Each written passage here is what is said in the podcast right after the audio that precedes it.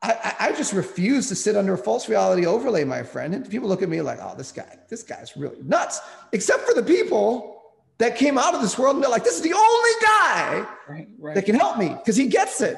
I'm yeah. like, you know, I'll do that. I'll, I'll, be crazy for Jesus. Yeah. I'll go off on a limb and, and, and just embrace the truth on the most ridiculous things if it leads to someone's deliverance, salvation, and inner healing. I'll pay the price.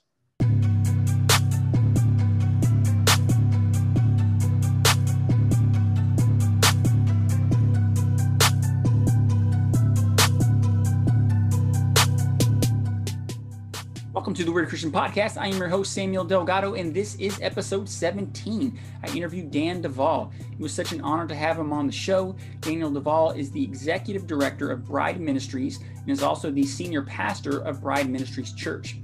He is the author of six books, host of the Discovering Truth with Dan Duval podcast, the creator of Bride Ministries Institute, and the creator of Bride Ministries DID or Dissociative Identity Disorder Coach Mentorship Program. He speaks both nationally and internationally on a wide variety of subjects, but is known for his expertise in the areas of inner healing and deliverance. We focus this episode on his book Higher Dimensions, Parallel Dimensions, and the Spirit Realm. We get into dimensions, portals, Hollow Earth, and so much more. So, with no further ado, let's get weird.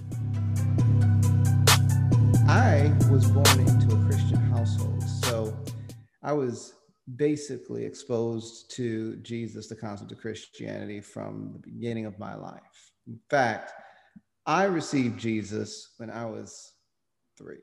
I, I just wow. went to my mom and I was like, I'm ready to receive him as my Lord and Savior because it was already in me to to be a Christian. And I was like, yeah, I, I want that. So um, that was when I first said like the, the sinner's prayer, so to speak. My mom actually led me in that and awesome. that began a journey uh, and it's a journey because you know you receive jesus that young. By no means have you been through life. You haven't made many decisions of your own. And so my testimony um, goes through a journey of you know backsliding and then coming back to god and, and, and, and as I grew up, one of the major conflicts that I had in my life was the spiritual harassment that I couldn't escape.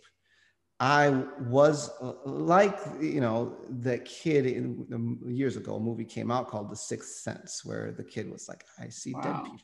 Yeah. yeah. Well, that was like my life. I remember I was looking at that movie. I was just like, gosh, it's kind of close to home because I would see the stuff just walking around, like with my eyes wide open, physically wow. seeing spirits. Wow. And it was tormenting. I, I mean, and I saw spirits that looked like all kinds of stuff. I said this book when I was little. It was like a, the story of Noah and the ark. Well, interestingly enough, one of the demons that I saw when I was really young took the form of the Noah portrayal in that kid's book. Um, you know, hmm isn't it interesting that the first book that I write is called Noah's Ark and the End of Days, right? But yeah. there I am, like this little kid, you know, where this like Noah figure just comes in my room walking. I mean, uh, it changes the atmosphere. Um, there's so much fear, I can't speak. Um, and I, I just you know, ran out of my room. I mean, I learned early on because when things like this would happen and you know, I, I saw different kinds of spirits, things that looked like a witch or, you know, um, some of them were quite silly, frankly. There, there was a, a hardware store called Handy Andy back in the day. They, they don't exist anymore. Yeah. Um, but they had like their own little mascot guy. And, and one day I woke up and that guy was standing in my bedroom. I mean, it's just like crazy stuff. Hmm. I, I um, would, you know, just run to my mom. I mean, I didn't know what else to do. And she didn't know what to do. So she would just pray to Jesus. And eventually the apparition would be gone. so I learned early on look, I don't know what's going on or why this stuff keeps showing up and harassing me. But what I do know is that the name of Jesus has power. So that was a seed in me early on. I always knew that Jesus was God. I always knew that he had power, his name had power.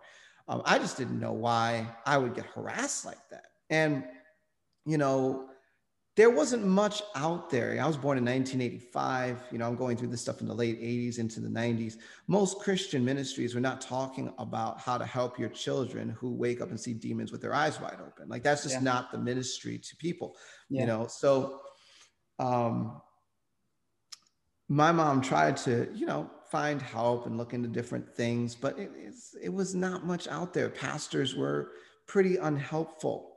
Yeah. So as I got older, I remember I, I, I, had a really cool experience where I went to a youth camp in, in, in middle school and I had an encounter with God. I mean, it was like first love. Wow, God's amazing. I really want to go after this. I was in middle school. I was like, I really want to go after this. I, I, I love the feeling of his presence and the spirit. I came home super excited that night there was a transition in the kind of attacks that I would go through, where it went from seeing the spirits physically to um, being physically attacked by the spirits. And uh, I went to bed that night. I heard chimes. They were spiritual chimes. Um, and this demonic entity walked through a gate portal, walked around my bed, and jumped on me while I was in, in sleep. So it was like a state of sleep paralysis. But yeah. this entity wrestled with me for probably, I mean, I don't know how long it was, felt like hours. Yeah. Um, this thing beat me up so bad, like my soul felt completely trash. Like my physical body, I didn't have bruises, but my soul felt like I just took the beat down of a lifetime. I mean, I was wiped the next day, like all day. And it was just terrible. And I was just like, gosh, if this is what it means for me to decide I'm going to be excited about Jesus, I'll just sit on the outer court. Like I'm, I'm gonna sit back and, and just show up in church like I've been doing because this, I don't know about this. I don't have any tools. I don't have any resources for this. This, this is terrible. Yeah. And, uh, you know, I, I, wish it was that simple that, you know, you just back up, keep your arm's length distance from God and they leave you alone. But that's not the way it works. So over the years, the attacks of this nature became more and more often. And, and, and, and by the time I hit my senior year of high school, it was almost every night. I, I actually would be like in a dream. I would sense something come, you know, the sleep paralysis would set in, it would jump on me, be like a wrestle. I'd have to wake myself up out of my sleep, rebuke it in the name of Jesus. But it never stopped happening. It was like, okay, it would leave for the night and go to bed the next night, it happened again, you know? So, yeah. so I actually was able to develop a technique that I could be in deep REM sleep and wake myself up at any time from any state of, it's, it was a weird skill um, that I, over time, I just learned how to do that because this is going on. And it's like, gosh, you know, but I'm going to church and, you know, I pray before I go to bed. It, it doesn't work, you know? It's yeah. like, that's yeah. not how you deal with this stuff. Yeah. I didn't know what the right answer was. So um, I, I did hit another, like, man, I'm, I'm excited about Jesus again in, in high school, but after I hit about midpoint during the year, my senior year, it just it just all fizzled off. Went to college, just backslid. I'm just like I'm I'm going down the the slide, yeah. and so I went, you know, started drinking, partying, you know, messing around. Uh, got in a really bad relationship my sophomore year, and you know, of course, we're fornicating and doing all that stuff. So that that all took place and mm, you know, the spiritual attacks never stopped but they they weren't as bad over time but it was it was still there. I mean and and it would be random stuff crazy stuff. I, there was one night you know i got drunk. I mean i got this was my freshman year in college. I got drunk. And i knew that I just had this massive open door because I was wasted. And so yeah. uh, I woke up the, the, you know, the next morning hung over. My roommate had left and I was just in the room kind of like in that, you know, hungover state. And I was like laying down on my bed and, and I like started to fall asleep, but I was not that, it was like that twilight sleep where you're not really asleep. And uh, this is exactly what happened. My TV turned to white noise. It, it was just, you know, and From being off. Huh? Was it off when it turned to white No, noise? it was it was on. It just all of a sudden. It went white noise, Okay.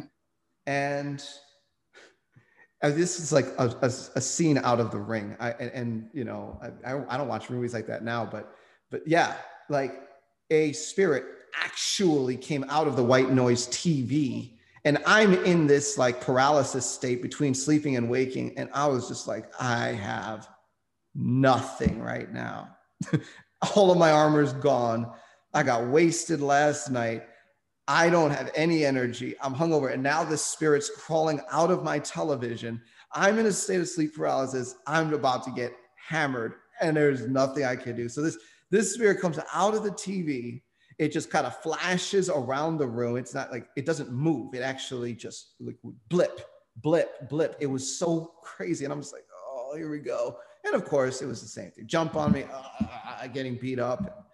You know, eventually I was able to wake myself up out of the whole thing, call on the name of Jesus. Thank God he's full of mercy and grace. So it still left because I was calling on the name of Jesus. But, you know, when I finally got out of it, TV's on the normal channel, everything's normal, right? And I'm just like, oh.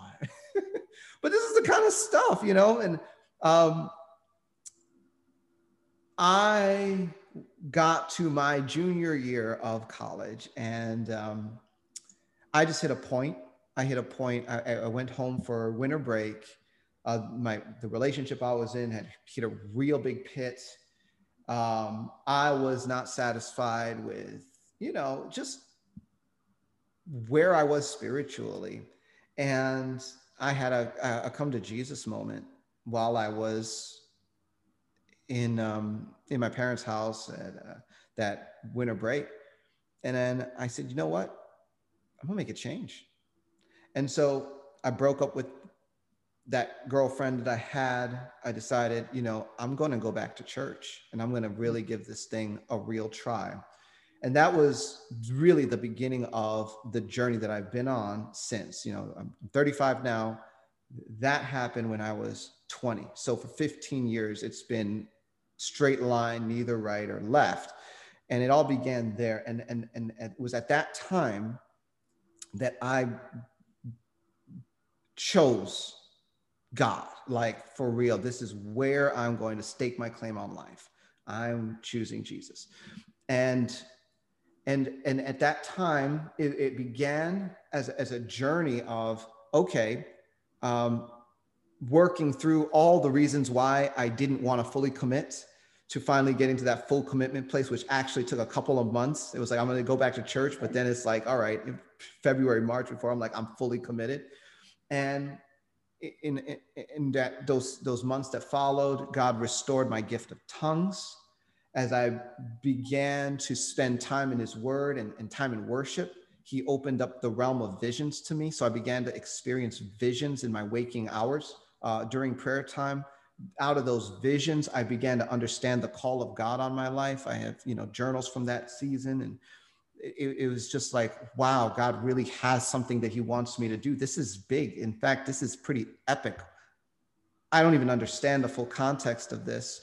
Um, I started devouring every kind of book I could get. I started doing a deep dive into what the heck happened to me and why was I, you know, like harassed this way? Yeah. I started to try to understand spiritual warfare, the mechanics of the spirit. Um, and I, you know, inadvertently joined a very conservative church that didn't even believe in tongues. So that was hmm. uh, great until it hit the fan and I got kicked out because I was too radical, which, you know, happens. So I, um, yeah, I went to Bible school and out of that, uh, I grew a lot, ended up writing my first book, and the rest is history. I mean, eventually launched Bride Ministries, and we've been going after going after the glory. But in the process, we have uh, learned a, a, a very, very effective method of doing deliverance that doesn't just work for the average believer. We're setting captives free that have been through satanic ritual abuse, that are Illuminati defectors, that come from high levels of the occult, that were programmed by the CIA and MI6 and um, some of these other organizations. Uh, we're, we're, we're dealing with top level demons. We are winning the battle in the name of Jesus. And it's very exciting, you know. So God has more than redeemed what I've been through. And it's nice to be on the other side and training others to kick the devil in the teeth. Wow.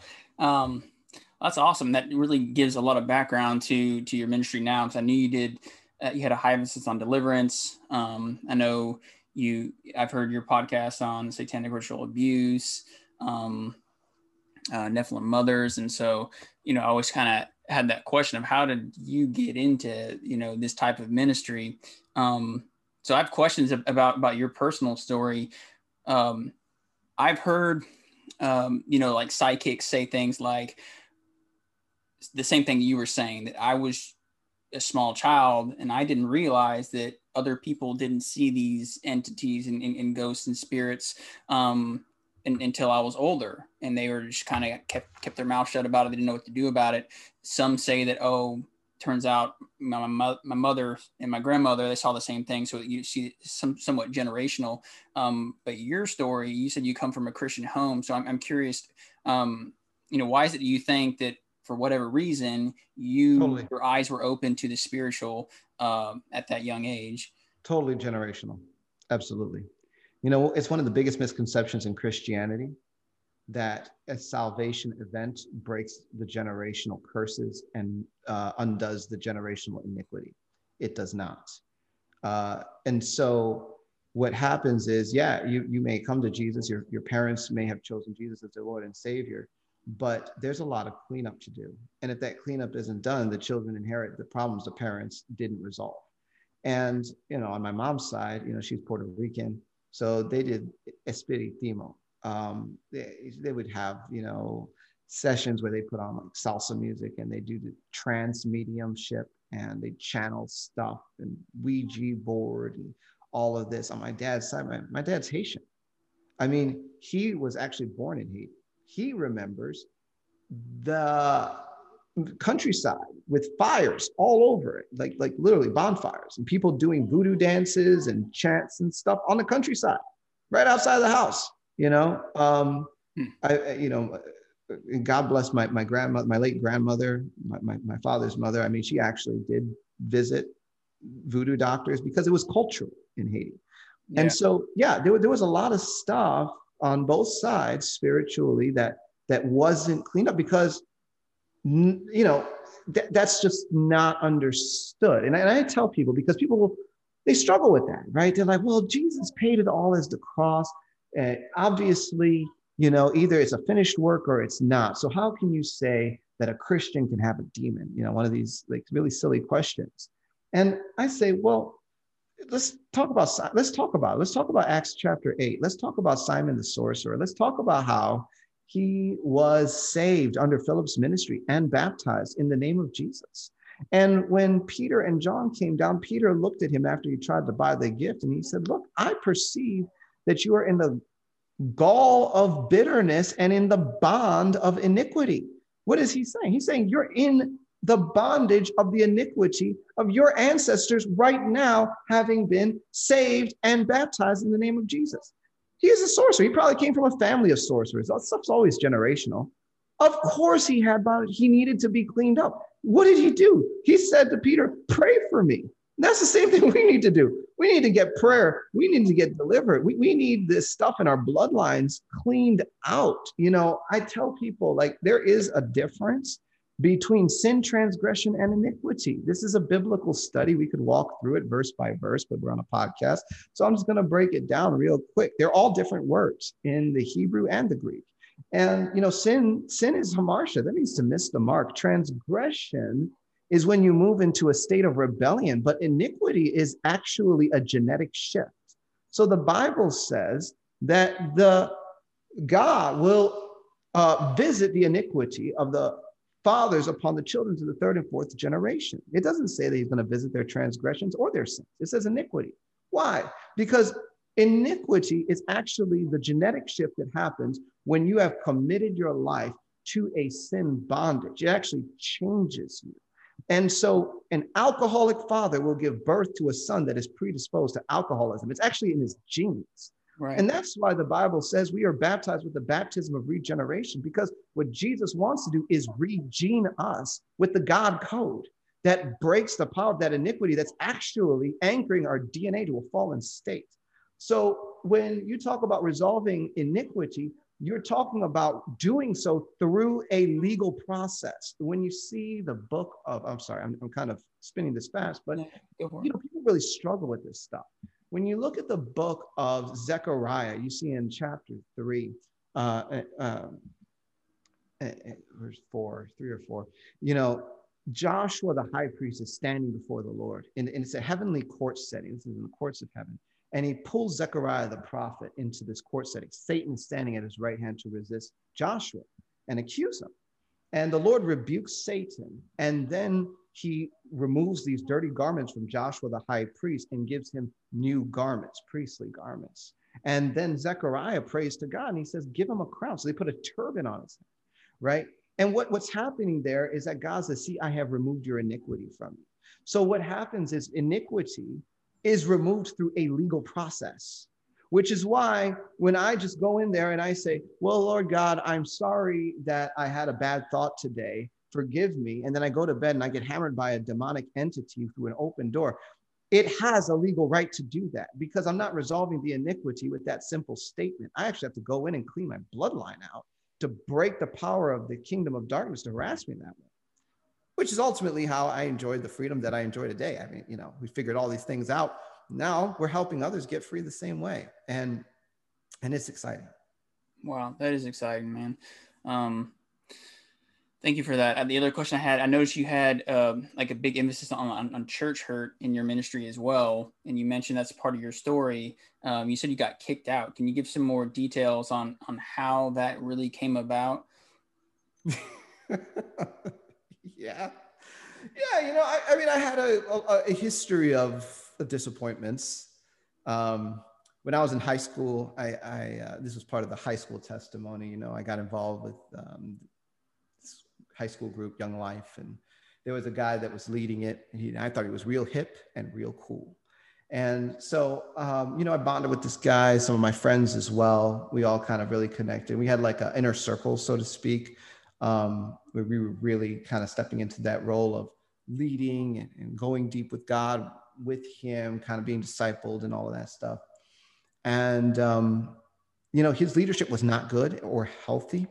And he uh, inadvertently basically crashed and burned the whole group for our little city. And uh, when things failed on that front, he abandoned ship. And um, he never he didn't even pick up his phone after that. Like we'd call him we'd say hey what happened? You know what? Nothing. I mean it was just uh, a drop so that that was like abandonment rejection from a spiritual leader. It was like wow this is this is discouraging you know? Um, but it was immaturity on his side right so moving on when i got to college and i joined this church you know um, i went to an uh, they call it, they had a retreat and I, I, they were giving a message on submission. That they were talking about submission and what healthy submission looks like and all this stuff. And I was convicted. So I went to one of the pastors afterwards and I was like, I want to submit, whatever that means. I want to submit to your leadership. Uh, I, I, want you to coach me. I want you to, how, what, what can I do? How can I get your investment in my life? How, how can I serve? And um, so he decided he wanted to set up weekly meetings and um, you know that's where he just hacked away at my character. I mean I, and i was like an open book. I'm like tell me everything wrong. Like i'm just going to listen to it. Just smash me man. Here's what's going on in my life. Like tell me why i'm screwing it up and so you know i opened the whole book to him and, and it was real good i mean that that was a really really uh, good experience for me to have leadership kind of pour into my life you know whip my butt a little bit get, get my mind right, you know. Um,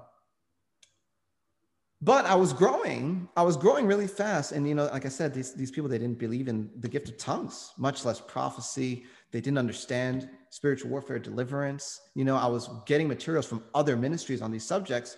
I come back to my leadership, and I'd be like, "Look, look at this, and this is this." And by the way, you know, you never answered my questions about what happened to me and there was tension. And eventually we, you know, we just had to have the conversation. Either you believe the way we do or you can get out. And so God said, time to leave. But it hurt. It hurt. Mm. You know, um, moving forward, you know, I, I, went, to Bible school. Um, I, I, I, had actually gotten married the summer between um, high school and college. And uh, that, that marriage, unfortunately, you know, it didn't make it. Actually, um, you know, uh, my wife now, which is amazing. She's amazing. It's such, su- such a glorious experience being married to my wife now. Um, but I, I have been through divorce. And that first marriage, I mean, you know, year one, we hit the rocks. It was just not, we actually got separated. And um, I was at that church and I was looking for help. I mean, I was, cause I was hurting bad. I was hurting bad at the time. And I was just like, gosh, I need some discipleship, someone to pour into me. They had care pastors. I sought out help. And I mean, I, I couldn't get these people to call me back. I, I, I tried several people. I'm like, this is what I'm going to. I, I'm, I'm sewing at the church. I'm doing everything. I'm a Bible school student.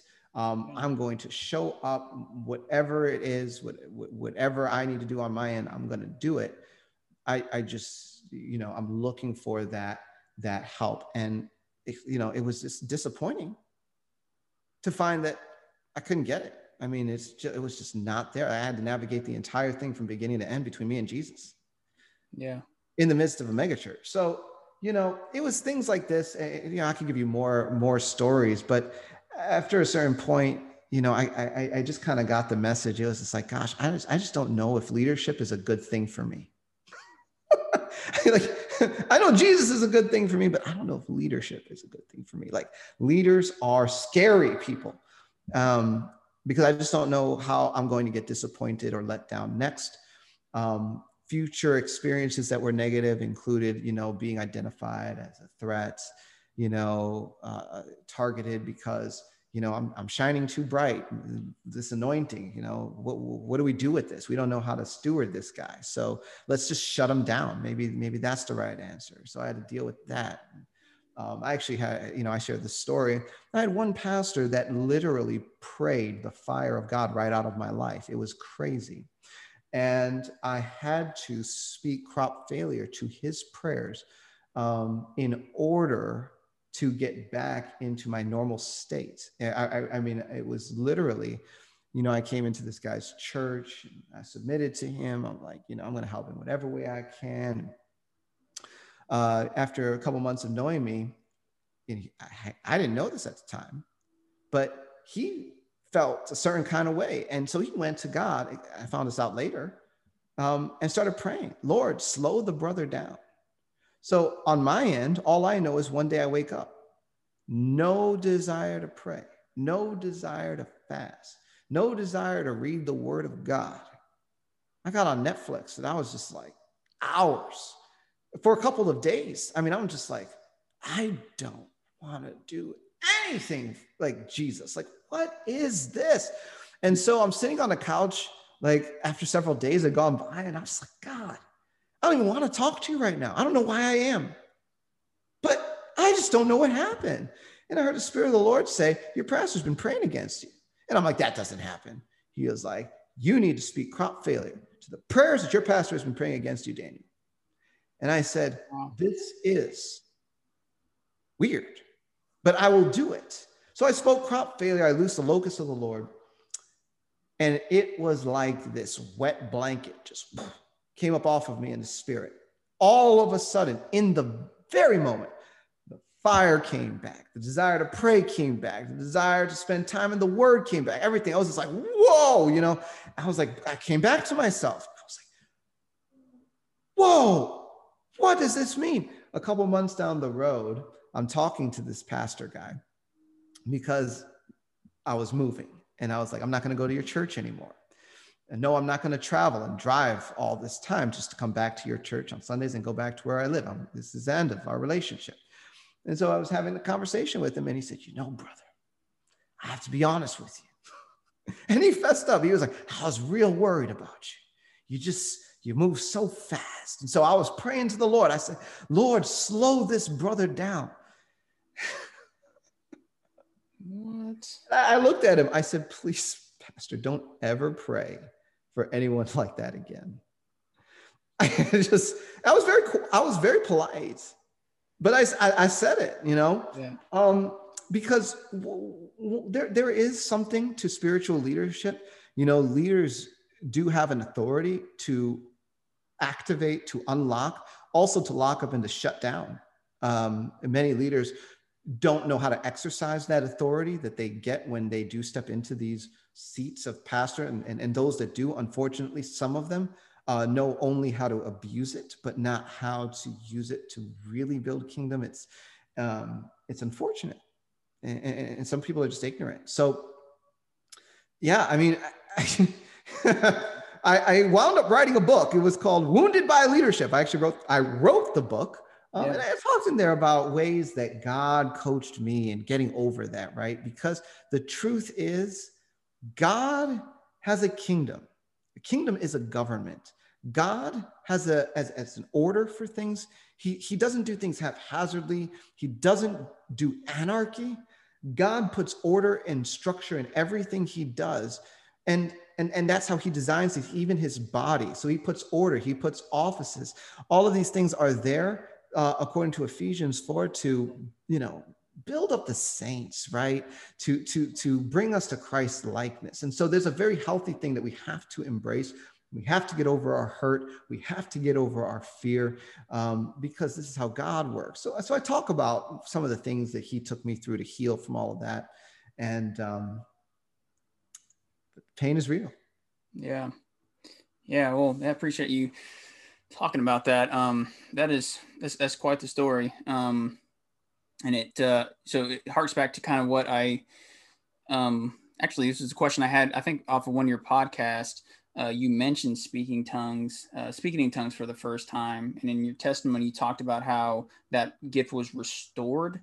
Um, so, uh, talk about I would like for you to talk about that that first experience, but then talk about why is it that that that was uh, needed to be restored? Uh, was that um, taken away, or, or you know what what was the reason for for that gift not being um, something that was taking place for I guess a certain period yeah. of time? You know, this is a very good question. Um, I'm not going to give you a theological answer. I'm just going to tell you what happened. Yeah. You know, um, when I was when I was in high school, uh, shortly before I just kind of threw in the towel, um, I decided I wanted to receive the gift of tongues, and so I just went to the w- word which says, you know, if men being evil know how to give good gifts to their children, how much more more will your Father in heaven give the Holy Spirit to those that ask?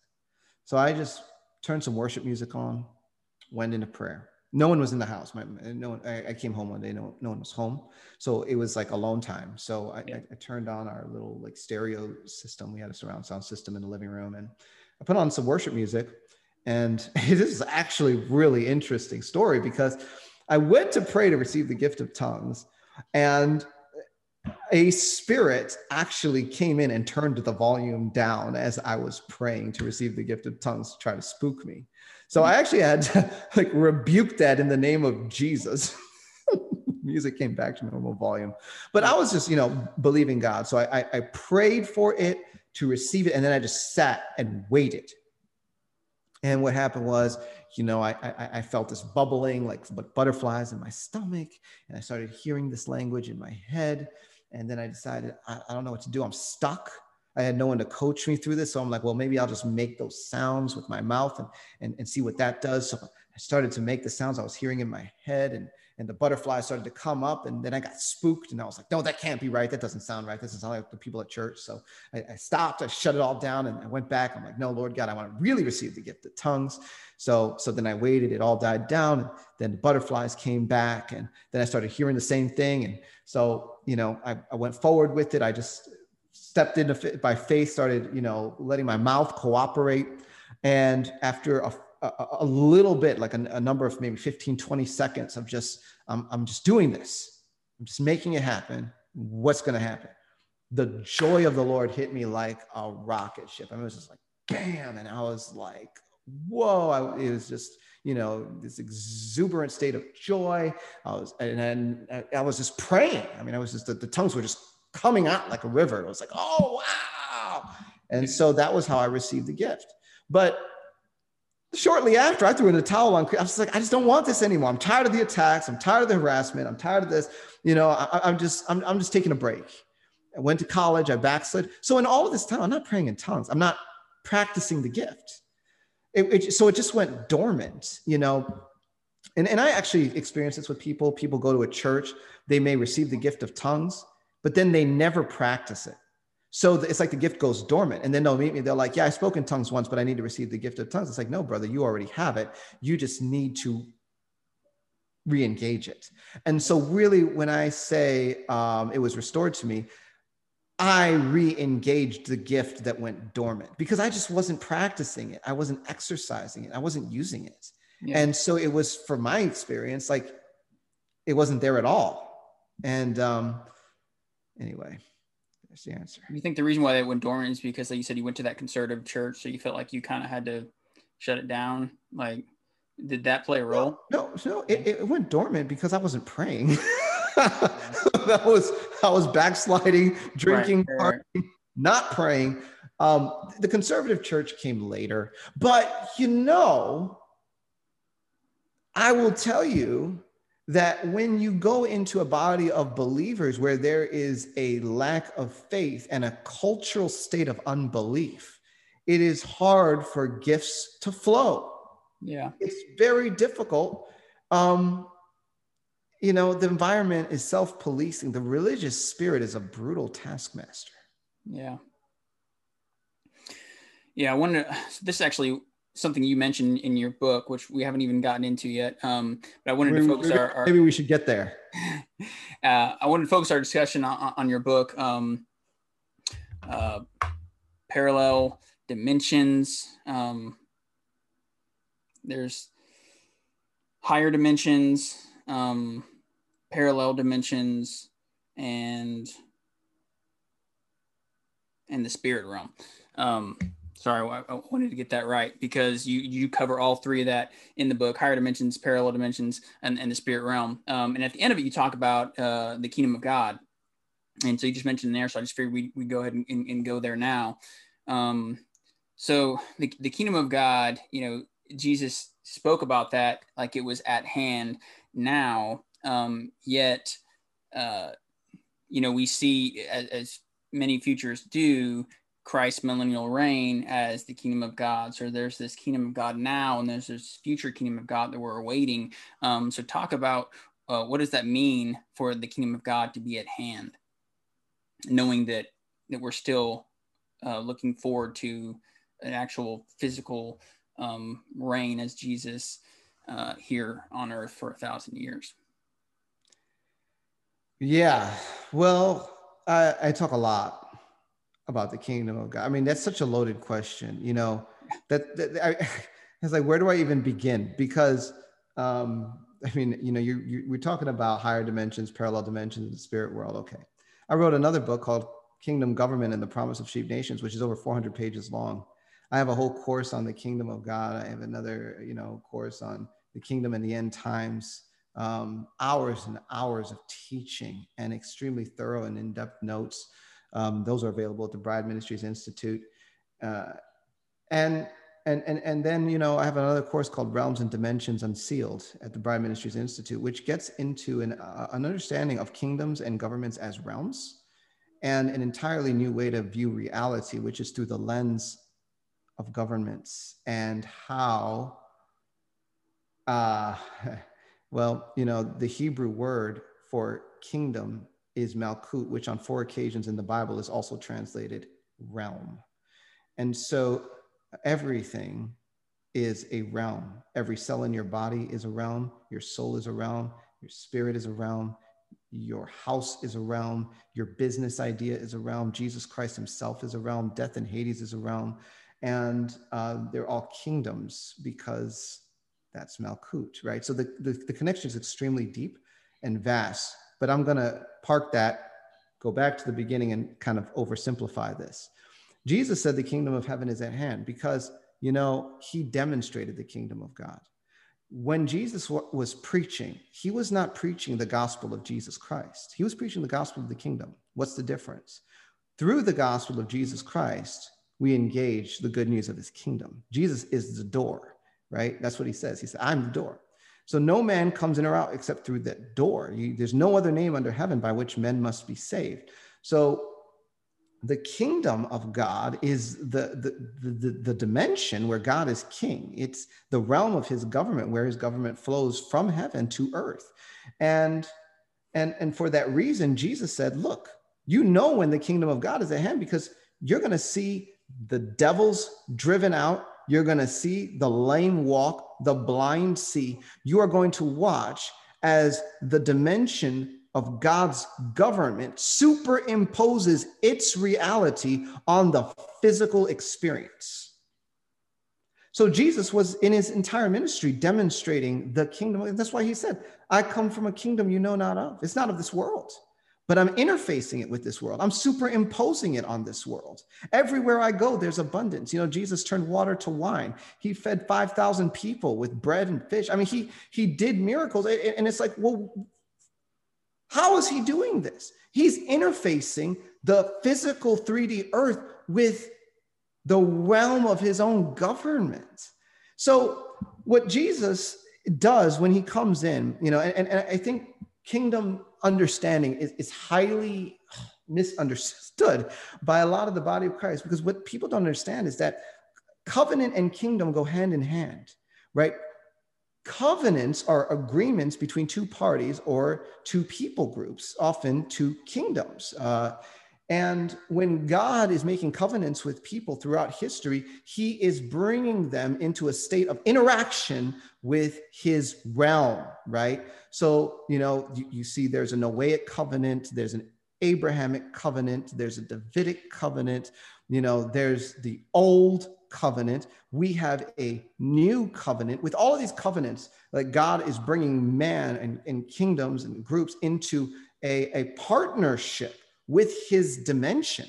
And in fact, you see this so clearly in the book of Deuteronomy 28, because when you read it, you realize that God is saying, if you obey my laws, blessed will you be in the city, blessed will you be in the country, blessed will you be when you come in, blessed when you be when you go out. You'll be the head and not the tail, above and not beneath. Your breadbasket and your kneading bowl will be blessed. All the fruit of your loins will be blessed. See, that doesn't make any sense. So you're telling me that if I observe these religious days and if I, you know, um, deal with civil matters in, in, in this way and this and that, then all of these blessings are just going to happen my crops are going to be great. Like, there's a lot of wisdom, but what we see is that God is saying, no, because of this covenant, when you obey me, I am interfacing my dimension with yours. My realm is superimposing your experience, and you are going to be a kingdom of priests. You are going to coach the nations in my ways. That was his original plan for Israel, right? And he, he was going to make the most wealthy nation, the most influential nation on the earth. They had the promises to achieve that. They just had to obey. But the reason why it would happen is not natural circumstances, it's an interaction with his realm. So when he came to the Pharisees, he's like, listen, I'm the kingdom of God is being taken away from you and given to a nation producing the fruits thereof. Jesus, Jesus demonstrated what it looked like to walk in the expression of God's kingdom because these people, they forgot. They didn't understand it. And then he transferred the kingdom. He transferred the kingdom because they had locked the children of Israel out of the kingdom of God with their oral Torah. They put on them this unreasonable set of rules and expectations. It wasn't even God's word. They locked out a whole nation of people. And Jesus said, No, no, this earth needs to be exposed to my government. And I am going to raise up a company of people to do it, a company of kings and priests that I am going to put in me. And so we're all in Christ now. We are redeemed by his blood, and, and, and that redemption is found in him. And so now you see that the kingdom of God is interfacing with the earth through the body of Christ. And we're the ones called to cast out the demons, cleanse the lepers, heal the sick. Um, and, and, and there's so many more layers to, to kingdom thinking because when you begin to understand that you are in vital connection with a government and a realm through an agreement that is eternally established, that is a new covenant, there are a lot of benefits to that, you know, like your mansion, because people think, oh, you know, I'm going to die and then I'll get to, you know, go to my mansion in heaven or I'll get a mansion after Jesus comes back because it says, you know, when I return, I'm going to take you to this place I'm going to prepare for you. And I tell people, get a grip. John 14 is all about the death, burial, and resurrection of Jesus. Jesus died and returned at his resurrection. That's how he reconciled us to the Father. And he made a place for us in the Father's house. So our mansions are right now. And we can go there right now. I, I mean, I, I, I, visit my mansion whenever I want. I just go there in the spirit. Um, you know, I explore it. I've gone through the rooms and walked. Around. I actually talk about the encounter with my heavenly mansion in the book, Higher Dimensions, Parallel Dimensions, the Spirit Realm. I talk in you know a whole chapter about you know a series of encounters that God first introduced me to this. Later on, you know, it was like, oh wow, just go there anytime because I'm a son, because I have access, because that kingdom is my home. I'm here as a sojourner. That's my home. So, you know, kingdom thinking actually stretches believers into a whole new revelation that we are also in this world, yet not of it. And we are operating out of the resources and abundance of a dimension that is not operating by earth's limitations whatsoever. All of the limitations, restrictions, uh, uh, uh, strangleholds on, on, on destiny come off when you begin to understand your calling and your role to this world through the lens of God's kingdom. I mean, and, and, and that's that's the thing, right? So the kingdom is right now on the other side of like the veil. So you have to be in the spirit to encounter his kingdom.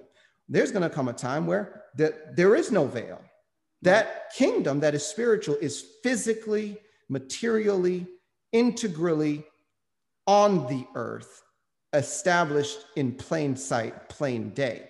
And, and, and that's really the shift. But, but for those that understand, the, dis, the difference is, is almost nominal because the more real the spirit gets, the, the more acclimated you become to the other side of the veil, the more it doesn't matter whether it's physical or not because you're operating out of the abundance of what is anyway. And that's where we try to coach people. It's like, dude, we serve a big God. You're part of the household of heaven. This is exciting stuff. Yeah, that's what I love so much about your book is you you, you sort of give the reader um, sort of a, a way to access that that's that spiritual realm. I want to get into that later, um, but uh, let me just start with kind of the beginning of your book, which one of the most fascinating chapters, I think, probably the, the, the first and second. Um, you talk about um, this veil, right? We have this higher dimension that uh, we can't necessarily see with our physical eyes, but we can access it through the spirit. Um, and you uh, talk about how you sort of reconcile um, this seemingly issue that we have on the first day of creation, where there's light before there is a sun. Um, and uh, so, so talk about that uh, and, and, and what you discovered there and, and how that ties into this idea of higher dimensions. All right. So, it, you know, th- th- this is going to be a very loaded like slot, but um, let's see if we can do this simply and, and shortly. I was uh, studying Genesis 1 one day and I, I ran into a problem. I was like, I don't get it. On the first day, it says, God said, Let there be light. And there was light. And evening and morning were the first day. I'm like, well, that's simple, straightforward, and basic. On day four, the Bible says, and God created the sun, the moon, and the stars. And I said, whoa, whoa, whoa, whoa hold on a second. This doesn't make any sense because the way I was trained to believe, the sun is what causes day and night. Right. because the earth rotates around the sun. Even in a flat earth model, which I, am not a flat earth guy, but the sun rotates around a flat earth. but either way, a sun is the reason why you have day and night. Yeah. How do you have day and night for three days with no sun? Yeah. So I was like perplexed. I was like, this, this, and I'm going back and I'm like, gosh, did we learn about this in Bible school? And I'm kind of reading some commentaries on this. And it's just, you know, I'm like, I, I feel like there's, there, there's a key here. There's a mystery. There's something that's going to help me better understand the spirit world and the way it interacts with the physical world. I think there's something deep here. And so what I did was I uh, went into a word search and a word study, and I went and studied every word um, in Hebrew relative to those first couple days of creation leading up to day, um, you know, three, day one and two. And I was just like, what if that light that God created on day one was spiritual light? What if it's spiritual light? Because the sun is physical light, yeah. but there's no sun. So where's the light coming from? What if this is spiritual light? But if it's spiritual light, what if the first few days of creation are actually occurring in the spirit realm. What if God is preparing a template in the spirit which gets overlaid by a physical creation? In other words, you think about building a house you put the wood frame up first, then you put the drywall in. Does anybody ever see the wood frame? No, you'd have to go on the other side of the drywall to find the wood frame. But you have to put the wood frame first to hang the house on it. You know, you can't put a table cover if there's no table underneath. Yeah. Now, if you go to a table with a table cover on it, it may cover the whole table. You may see no legs, you may see no table, but you see a, a box shape with a drape on it. Yeah. Like, okay, why? Because someone set up a table underneath and then put the table cover on afterwards. And so, what if creation is similar? One of the interesting things, if you talk to a lot of these people that, you know, in New Age, they're channeling spirits, aliens, they call them, right? Um, they say these beings are coming from the fifth dimension. And we haven't really explained dimensions yet. And there is a difference between dimensions and heavenly places. Um, I'll get to that, but to say, you know, these entities largely exist in higher dimensions and they need energy in order to incarnate themselves in the lower dimensions, that is the 3D plane. Even in some of these Illuminati rituals, that's why they're doing all this blood sacrifice. They're doing ritual incantations, sacrificing blood, killing children, drinking, you know, adrenochrome. but but when they're doing all this, torturing people, they're raising the energy level so that when they open the portals, these entities are able to incarnate a physical form. But where they exist, they are above the three dimensional manifestation most times. I said, what if there's a whole creation and history that exists on these higher frequencies? And God is now in the creation story we read, hanging a physical reality on top of that. I did a word study and what I found was that for the first couple of days of creation, specifically days one and two, no element, no word requires a physical understanding at all. In fact, you know, I looked up, um, you know, uh, void, I looked up darkness, I looked up light, and I did I just did these word studies, and I com, com, com uh, compared the words to other scriptures in the Bible. Lo and behold, you know the word for light used in Genesis one is the same word that's used when we're talking about the light of God later in the book of Psalms. You know, the word for darkness is is, is used for um, people whose state is in spiritual darkness later on in the Bible. Like the, the, these words do not have the implication of being physical. Yeah. They can be, but they're not mandatorily physical in any way for the first couple of days. And I said, wow. So I began to imagine a new way of looking at this where there is actually this creation happening that is a spiritual creation. And then God comes behind that and begins to hang the physical reality that we see on top of it. In other words, first spirit, secondarily natural, which sets up the pattern. Because in everything, it's first spirit, secondarily natural. If something's going to happen in the natural, it has to first be established in the spirit. And so the pattern seems to make sense. So this also makes sense of basically everything we experience in this reality. Why would I see demons walking around my house as a kid? Answer because my 3D reality is sitting on top of a uh, spiritual reality that is normally hidden behind this invisible barrier. So it blocks my physical senses from engaging with it, but it's always there all the time. And so, you know, as we begin to explore, like, you know, how do covens work, right?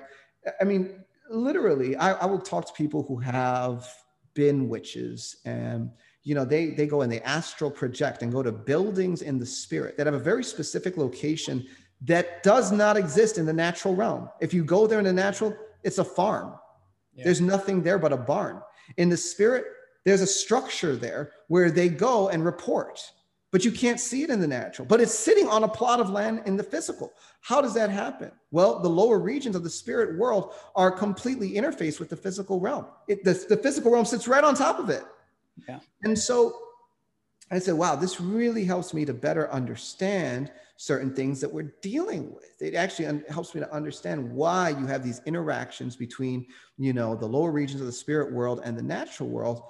It's all over the place. You know, if you go to people who live on Indian burial grounds, I mean, it's not uncommon to get poltergeist stories. Yeah, you know, when the poltergeist comes around, the cabinets will just slam themselves. Like, who's opening and closing your cabinets physically where are they doing that from? Yeah, they're doing it from the spirit world right underneath our physical reality.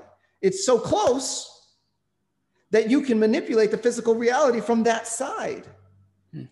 And um, you know, so so so many people in the occult and the new age they call it the astral plane. I, I I use that term as well because that just helps me to differentiate the realm of the spirit world that is uh, most closely interfacing with the 3D earth from the higher dimensions of the spirit world that may, you know, be in a sixth or seventh dimensional state of existence, harder to understand. Yeah. Um, so why don't you go over um, kind of the higher dimensions? Because I do want to get into um, some follow up questions there. Um, but you just mentioned like six and seven dimensions there. Um, but l- why don't we just stick with, uh, you know, heavens? We know that Paul was taken to the third heaven. So where where are those dimensions? Right. So when I was uh, working on all of this stuff, because I'm trying to understand mechanics, I'm a big mechanics guy. Because when you get the mechanics right, then you can solve difficult problems. If the mechanics are wrong, uh, you'll always come to the wrong answer. So I'm, I'm engineering for a set of tools that I can use to come to the right answer for, you know, basically getting people set free in the name of Jesus. I mean, so um, I was asking myself, are heavenly places, which is a term used on more than one occasion in the Bible, yeah. Ephesians chapter six, for instance, the same as dimensions? You know, the Bible says that there are heavenly places in Christ Jesus. We are blessed with every spiritual blessing in the heavenly places in Christ Jesus, Ephesians chapter 1. Like, is that a dimension or is there a nuance between those terms? And, and what I realized is there's a nuance between those terms. A dimension is simply an extension in a given direction. It actually helps more to see this visually uh, presented, um, which is why I, I, put some visuals in my book, and, and people can go to YouTube and, and look up visual demonstrations of like fourth, fifth, and sixth dimensions. They'll, they'll have videos which show like lines being drawn and how you create shapes and move up the dimensions. But a simple definition is a dimension is an extension in a given direction. Yeah. So zero dimensions is just a point that has neither length or width. Uh, one dimension is a, a length. It's, it's, it's just an extension in uh, two dimensions. Now you enter length and width you can create shapes box, square, circle, you know, three dimensions. That's length, width, and height. each time you add a dimension, you add an extension in a given direction that is 90 degrees perpendicular to all existing dimensions. That's how you move. So in order to get to two dimensions, I have to go from an x axis to an xy axis. If I want to move from three dimensions, I have to go from an xy axis to an xyz axis. Want to go to four dimensions, I go from xyz axis to an xyzw axis. This allows me to begin creating four dimensional spaces. We call those hyperspaces. So you're adding extensions in a given direction at 90 degrees perpendicular. This breaks the brain. The moment that you get beyond three dimensions, the brain stops working. It's like, oh my gosh, you know, how do I, you know? So it helps to look at visual models, um, which I spent a lot of time doing to try to like get it, you know? Yeah. But as we move up higher in the dimensions, um, there are heavenly places that can be found on different dimensional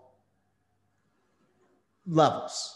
You, you can have a heavenly place that's sitting in a fifth dimensional space.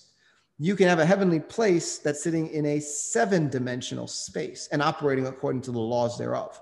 So you actually have heavenly places um, all throughout creation. Um, some of them exist in what the Bible calls the second heavens.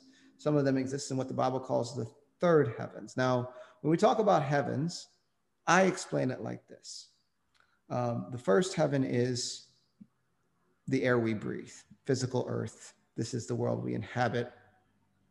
The second heaven um, according to scripture, in my view, begins at outer space and extends to the dimensions where the kingdom of darkness has access. So in the second heavens, you have the constellations, you have other, you know, fifth and sixth dimensional spaces, which is like other worlds entirely, other universes. Um, and you, you, you do have a situation where the kingdom of darkness has encampments um, kingdoms, uh, outposts, all kinds of stuff scattered throughout. And at the same time, you do have a whole lot of angelic activity, which are there to execute the purposes of God. So the second heaven is a massive war zone. Yeah. And then Paul talks about in Second Corinthians the third heaven, which is paradise. Now I believe that that is basically the kingdom of God, where God is seated, where his temple is, where his system of governance is, his courts are, all of this. And where our mansions are in the Father's house. Like that's third heaven space. And so you have heavenly places that exist in the second heaven, heavenly places that exist in the third heaven. There are different dimensions that run through. Um, and so what you have when you look at the picture holistically is a really complicated situation. It's, it's just God is not a simple guy. He has really created something extraordinary. And most of us have no idea just how much we're interacting with. Yeah. Um, awesome, man. Thank you. That was very, very well put.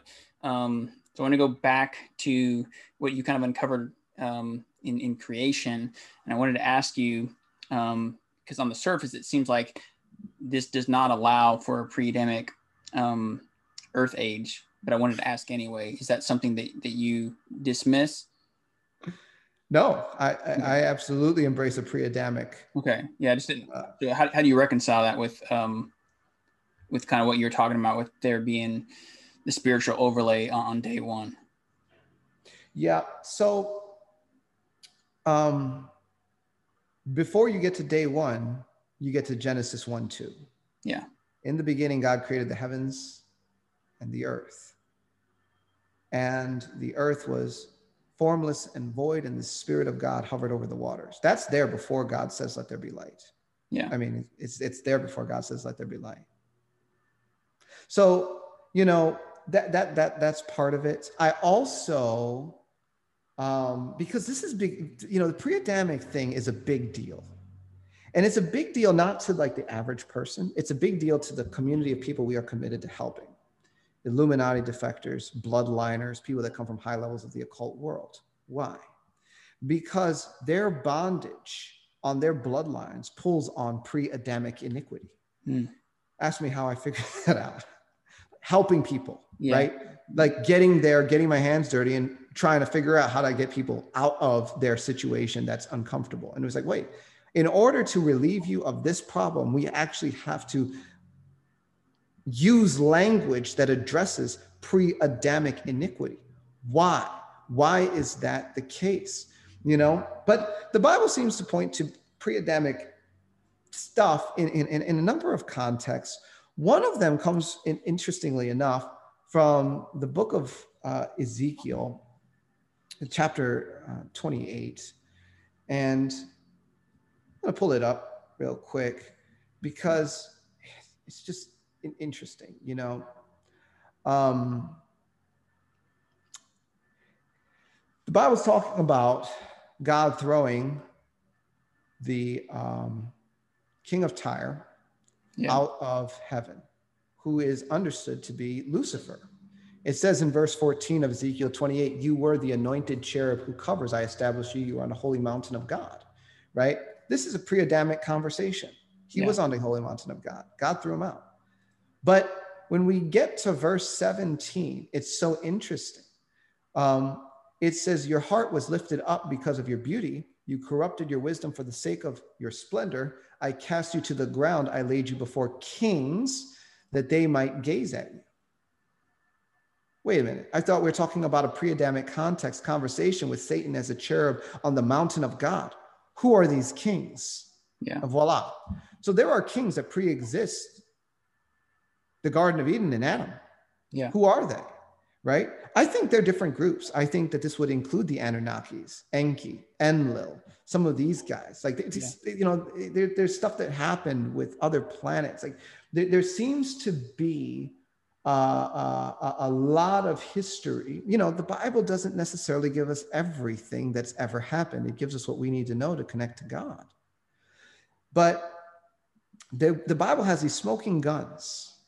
Yeah. And I'll tell you, when you hit the ground and you are doing that frontline ministry and actually seeing what it takes to get people free, you realize there is a need to resolve pre Adamic iniquity in order to break certain things off of people's lives. And yeah, uh, I absolutely embrace that, even though I, I, I do look at, you know, I, I, I, and I'll just say this it, it doesn't bother me to think that some of the pre Adamic history is happening at a higher frequency and on a higher dimension. In other Yeah. words, not in a physical 3D experience. Yeah. Okay, yeah, that that's really what I was getting at, and that's kind of how I had reconciled it in my mind. Um, so it's good to, to hear you say that. Um, but I, I'm I'm I'm curious because um, I just have to ask because you talk about deliverance and iniquity um, being, you know, that that we're dealing with now. People that you you know delivering are dealing with from from a pre-Adamic race. So how how is that how is that passed on from a pre-Adamic race to someone now that that where's the tie in there i guess is my question Yeah. Yeah, it's a big mess, isn't it? so, I mean, there- there's there's a lot of layers to this question, and and and the truth is, you know, there's things that I could say that are going to sound completely off the wall, but are true, and there are things that I can say that are true and make more sense to the, you know the person that's going to be listening to this. Um, one of the ways that you're bringing in pre-Adamic iniquity is through the interaction of some of these fallen groups with human races, right? Um, now, the Bible tells us about Genesis chapter six. We learn that there were these company of watchers, Book of One Enoch says 200, came down on Mount Hermon. They rebelled and they inseminated man with their seed. Hybrids were on the earth. And um, you know there's, there's, there's a whole chronology after that and so so we look at that yes um, but that incursion is not by any means the only interaction that humans have had with other groups that are not human. Yeah. Um, in history i mean th- there's stuff that happened then and also after that. You know there is a lot of inception um, and convergence points between human uh, populations and you know there, there's this book. It's called snatched from satan's claws. The book was written by a uh, witch doctor that defected to jesus christ from africa and he talks about how i mean just the most bizarre things for the average person but you know the world that i live in it's normal uh, so this guy was actually breastfed by a mermaid it's like his first chapter right um, his father was a witch doctor, came from a long line of witch doctors. Eight generations back, the story goes that there was a woman who came out of the sea. That's the underwater spirit kingdom. Physically incarnated, married the man, the warlord or whatever. And she was the mother of the next generation. And for, you know, for seven generations, people are borrowing on the genetics from this female entity that comes from the underwater spirit kingdom. And they all have magical powers.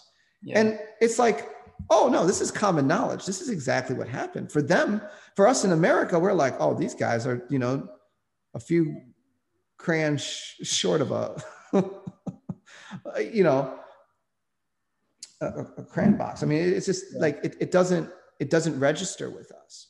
But I, will say this, you know, Greek thinking, this Western mindset that has really dumbed down and actually uh, completely overwritten Earth history with fantasy is the problem. Yeah. The fantasy is the idea that other groups and entities have not been interacting with Earth for thousands of years. The truth is that there have been a lot of incursions between angels, fallen angels, Earth entities, all kinds of stuff for thousands of years. And those that are illuminated are participating in this world. Yeah. You know, a whole big part of like the Nazi thing, they, they were looking to interact with the Nordics. That's why they were up in uh, uh, uh, uh the uh, Antarctica. Well, yeah, you know, the, wherever the Dalai Lama sits, I, I forget, mountain range, Tibet. They went, they, they did this expedition to Tibet. They're looking for how can we connect with this group, this race that lives inside of the earth called the Nordics. You know, they didn't believe that was fantasy. Uh, they, they based a whole lot of stuff on their, their beliefs, you know. So, so I, I, I have a term I coined, I call it the false reality overlay. False reality overlay is basically what locks us into a very basic 3D uh, limited viewpoint of what humanity is uh, what this earth experience is. And it's largely defined by what we learn in school. Textbooks written by people that really they don't know what they're talking about. And um, the real history is hidden, secret, covered up, and um, known to those who are in the occult, those who are the initiated, and those who are interacting with it for power and gain. And, um, you know, with that said, you ask how how how how how do you have this pre-adamic iniquity entering in it, well it's largely through these interactions between human populations and other groups yeah that's where it comes from. I have a prayer in my book prayers that shake heaven and earth. We didn't we're not really talking about that much but i have two books and i have a third one coming out called extreme prayers that shake heaven and earth. So this is the first one. This is the basic stuff. In this book i have a prayer. It's called freedom from non-human bloodlines. Every single bloodline listed in a table has resulted in a massive deliverance in with manifestation for thousands of people all over the world. Let me give you a list of some of those bloodlines. Anunnaki bloodline, Martian bloodline, Venusian bloodline, vampire bloodline. Uh, like th- these are not fiction. These things, we, we've even gotten people delivered from the elven bloodline. Elves are not fake. And so, you know, I mean, I, I, I, just refuse to sit under a false reality overlay, my friend. And people look at me like, oh, this guy, this guy's really nuts. Except for the people that came out of this world and they're like, this is the only guy right, right. that can help me because he gets it. I'm yeah. like, you know, I'll do that. I'll, I'll, be crazy for Jesus. Yeah. I'll go off on a limb and, and, and just embrace the truth on the most ridiculous things if it leads to someone's deliverance, salvation, and inner healing. I'll pay the price. Yeah. Yes, sir. That's awesome. Yeah. Um, so I'm glad I asked that question. And actually, leading me to another question. Is how this whole interview's been going. Everything you're saying reminds me of something I wanted to ask. Um, inner Earth. Do you think that that's um, physical, spiritual, or, or both? That's a, you know a great question. They came out with a movie recently, uh, King Kong versus Godzilla. I marveled at this movie because I couldn't believe it. it. Did you see it? Yeah, no, I did. When I was, I saw it in the like credits, the flash like a book is Hollow Earth, and I was like, what? And then the whole thing was Hollow Earth. So yeah, I was, uh, I was blown away. I couldn't believe it.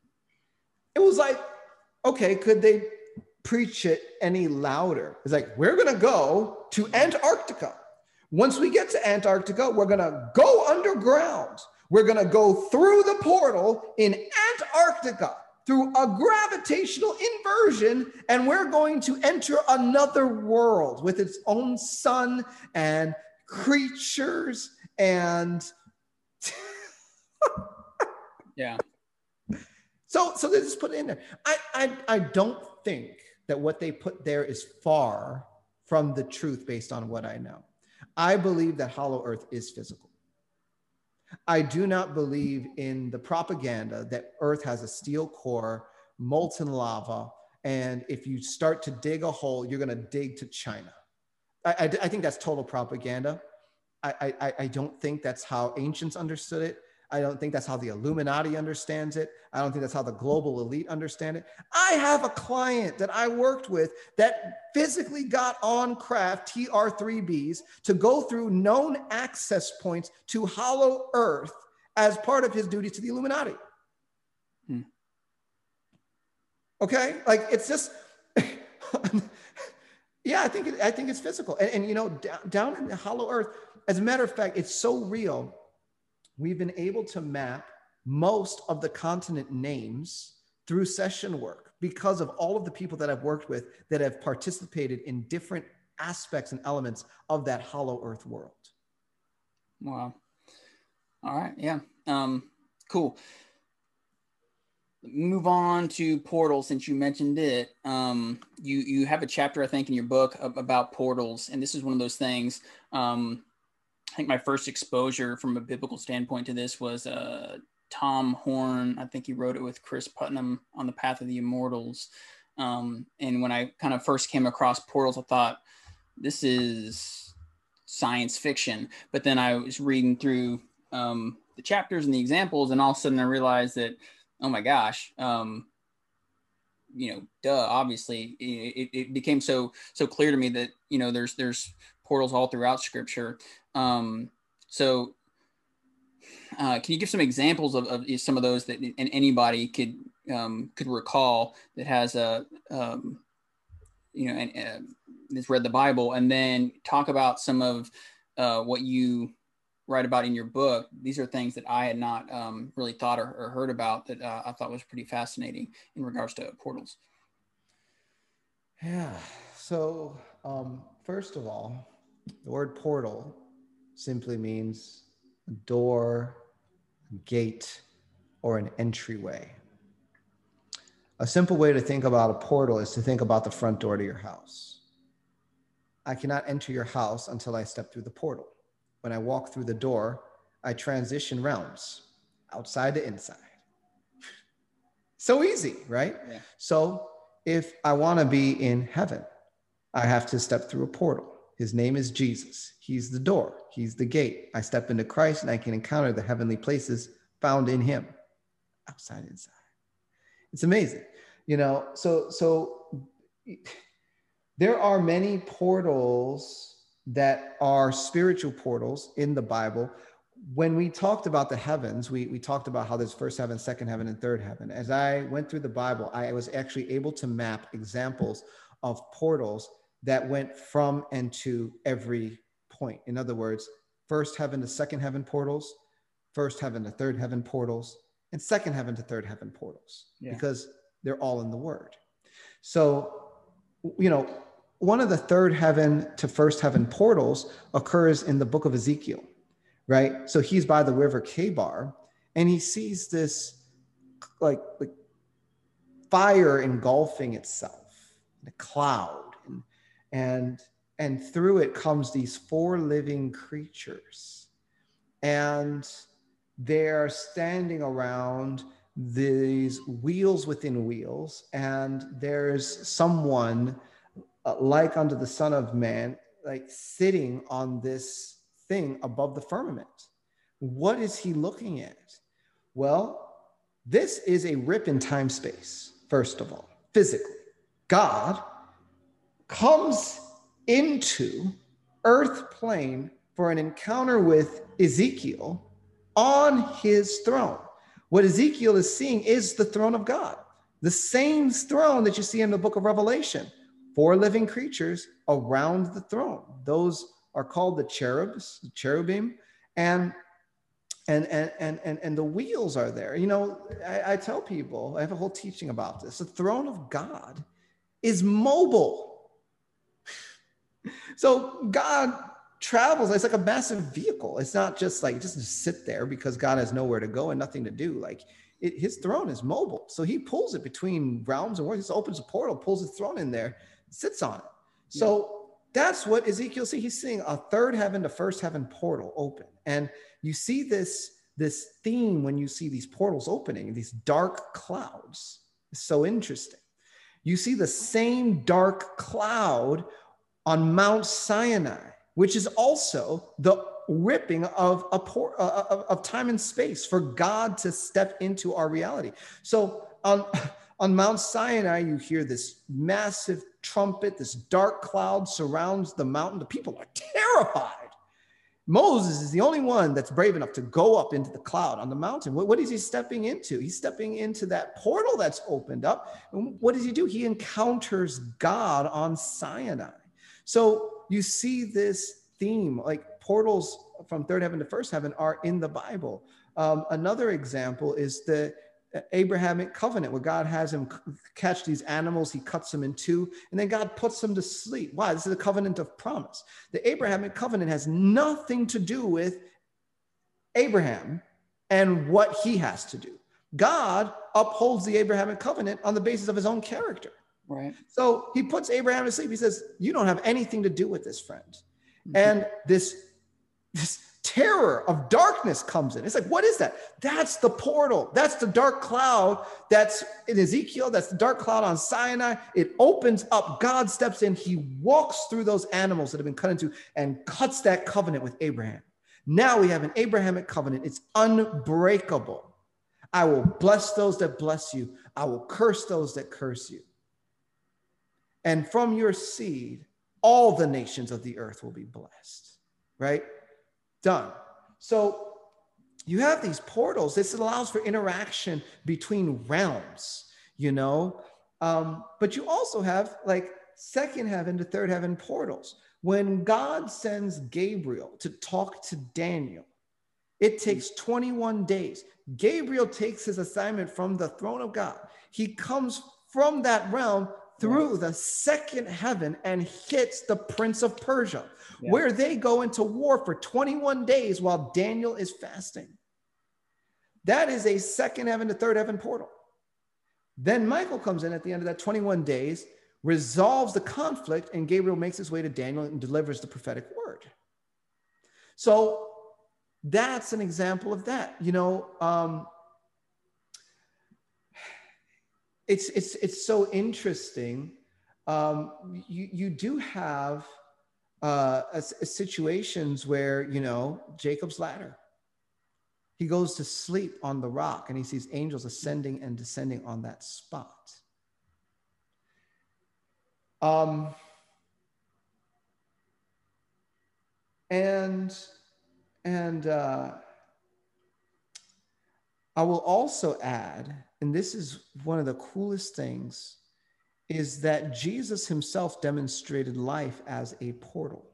You know, the Bible says in the book of Psalms, oh, oh lift up your hands, O ye gates. You know, people don't think of themselves as portals, but I will tell you that some of the survivors that we work with that have been, you know, um, programmed by the Illuminati, they are massive gates. The kind of spiritual traffic that trades through these people and all of the open doors in their lives and in their DNA and in their blood is extreme. They can change environments and atmospheres. uh, with the demonic before they go through heavy deliverance. Uh, they are portals. They're weapons platforms. You know, um, I'm not going to break that down right now, but you know, we are also gates and portals. Jesus told his disciples, he said, "Look, don't be impressed by what I just did. You'll see greater things than this. You're going to see the angels of God ascending and descending upon the Son of Man." So Jesus was a gate for angelic activity. Everywhere he went, he was the exit point for heaven. Angels would come down and just like literally flood the environment because he was there. They were flowing through his spirit. He was the access point. And we're the same way. I mean, in Christ, we can be the access point of heaven to the earth. We're the hands and feet of God. So when we get in touch with that, yeah, we begin to understand that look, because we are in an environment prayed up, walking in the fullness of our identity, strong in the spirit, like angels are going to flood an atmosphere because he showed up. They came through your gates because you're a conduit to heaven. So people are portals. um, gosh, we could go on. Yeah, well, let me um, this is something I definitely wanted wanted to get to. Uh, I actually have a graphic from your from your book. Uh, this is one of the um, I think more fascinating things uh, in the book for me because what it did is it grounded kind of this very lofty material into what any Christian um, uh, could go to, and I think that would, would make sense. So, uh, can I share that photo? This is the it's kind of the physical plane, non-physical plane, and you make the tie between body, soul, heart, and spirit, and you can kind of just walk us through that. Um, let me go and share share that photo, and so you can see it. Um, can you see that now? so the the viewer uh, should be able to see that as well. Um, but I thought this was awesome um, because it, it, took kind of what, what Christians we know to be true uh, from scripture and, and, spiritual, and then also, um, you know, you kind of see some of these science um, terms that we're familiar with and you kind of combine them. So I, it's all in one graphic. And so there's a lot there, but I thought this was really helpful. Um, so yeah, walk, walk us through um, this graphic if, if, you can. okay. All right. So this graphic is um, trying to demonstrate life on both sides of the veil. So in the physical world, when I meet you, Samuel, I meet your physical body. I see your face, your arms, your legs. But I'm not going to see your soul. But if I go into the astral plane, I might be able to look at your soul right? So on the other side of the veil, you encounter the other aspects of our design. Now, the Bible says in First Thessalonians chapter 5, verse 23, may the God of all peace sanctify you completely. I pray your whole spirit, soul, and body be preserved blameless until the coming of our Lord Jesus Christ. This is, I believe, the definition of the design of man, in that we are a three part being spirit, soul, and body. But the Bible doesn't stop there because in Hebrews chapter 4, it says, um, the word of God is quick, powerful, sharper than any two edged sword, piercing even to the division of soul and spirit, bone and marrow, and is a discerner of the thoughts and intents of the heart. So I did my word study. And, you know, I have been to different theological schools of thought where people have said, look, the heart is the soul. And other people have said, no, the heart is the spirit. And I think that both of those kind of fail to grasp the full meaning of what the concept of heart is. But I will tell you in a word study in both Hebrew and Greek, heart is a different word than spirit and soul in all cases. Yeah. In fact, soul comes from the uh, um, the Greek word suki, also translated mind on many occasions. Spirit comes from the Greek word pneuma, heart, cardia, all different. In Hebrew, it, it, it's um, uh, nefesh is soul, heart, leb, spirit, either uh, neshama or um, ruach. And so they're, they're, they're all, and, and, and the Bible does not ever confuse these terms. The Bible is very consistent in its application of terms associating spirit, soul, and body. So there's a, there's a, there's a theology out there, it's called dichotomy, which basically says you have a body and a soul spirit. So anytime you see soul, you can also swap in spirit. Every time you see spirit, you can swap in soul related to man. They're the same thing. That is some of the sloppiest theology you can do. I mean, it's just, it's just sloppy it's a mess. And, and, and there are entire uh, denominations that are completely locked out of a revelation of human design because they've bought into this load of baloney. Um, so I've done extremely thorough word studies on spirit, soul, body, and heart to articulate the differences because how do I know the difference between spirit, soul, body, and heart? Answer the word of God. The word of God helps me to distinguish those things. And that's exactly what this graphic reveals. It reveals a deep, deep study. And what we learned is that, look, the uh, soul is the conscious mind, will, and emotions. When I talk to you, when you engage with me, most of the time you're in your soul. That that that that's what you're dealing with. Um, and you know, as we move into the heart realm, we're moving into a gate. The heart I call the subconscious right? Why? Because the Bible says, as a man thinks in his heart, so is he. Everything your life manifests, demonstrate, all the experiences that you're going to have is in some way, shape, or form tied to what you believe in your heart. In other words, if you believe that you are destined to be poor, I could give you a million dollar lottery ticket. But with that mindset, you will spend it in seven or eight months and be broke.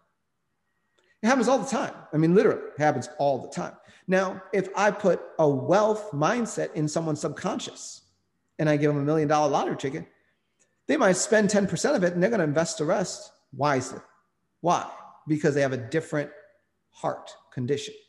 So the heart is the subconscious, it, it becomes the location where all of the thought processes that govern our lives sit. It's the seat of human intuition. And as a seat of human intuition, the heart becomes the gate between the soul and the spirit. So whatever goes into the heart affects the soul and the spirit. And what comes through the spirit can transition through the heart and affect the soul, and vice versa. What comes in through the soul can transition through the heart and affect the spirit. And truly, we can layer that right on the body because the body is in interface with the, the, heart organ physically as well. The spiritual and the physical organ are uh, integrally tied in design. And so this, this picture is obviously an oversimplification of the situation, but on the non physical side of reality, you have a conscious mind in your soul. You have a subconscious mind, which is your seat of human intuition, which is a gate between spirit, soul, and, and truly body. And then I called the spirit in this book the unconscious or superconscious mind. Why? Because the human spirit, I think, is one of the most poorly understood aspects of our design. Um, through the body of Christ, there is a move of heaven to bring a massive revelation to this area when I began to understand the Spirit, uh, I was I was confused. I was taught, yeah, in Bible school we're a three part man, but I was told the Spirit was kind of like a battery pack. You know, as long as you have your spirit, you're alive. It, it's it's a it's a it's a, uh, a a center of worship in the human experience. But other than that, you know, you are you. You are who you are. Um, later, as I began to work with survivors of satanic ritual abuse, I actually ran into some folks that had been exposed to specifically Arthur Burk material. And Arthur Burk uh, had a, a revelation into the human spirit and its fractals. I'm not going to break all of that open here. But in talking to these people, they would switch, right? So I'm, I'm dealing with people that have multiple personality disorder, which is now called dissociative identity disorder, and they switch. So different personalities come to the surface regularly. That's how they survived their situation. And now that's how they engage life. They, they, they switch. And so I would be talking to someone and, you know, the Steve. Maggie comes up. I talk to Maggie. She's a part on the inside. Really, we can understand that as a soul fragment. Then she switches out. Barry comes up. Talk to Barry. Right. We're working through healing and deliverance to bring wholeness to that state of fracturing. And I began to run into spirit. And instead of meeting Barry or Sue or Marge, so, someone would come forward in the body and talk to me it'd be a different personality. But they would say, listen, I'm Steve's spirit. And I'd be like, you can believe whatever you want to believe about who you are, but I don't get, I don't get what you're saying. That's not my theology. Yeah. Until one day came where I said, you know, I may be unconscious of the fact that I have a spirit, but I'm going to test the waters.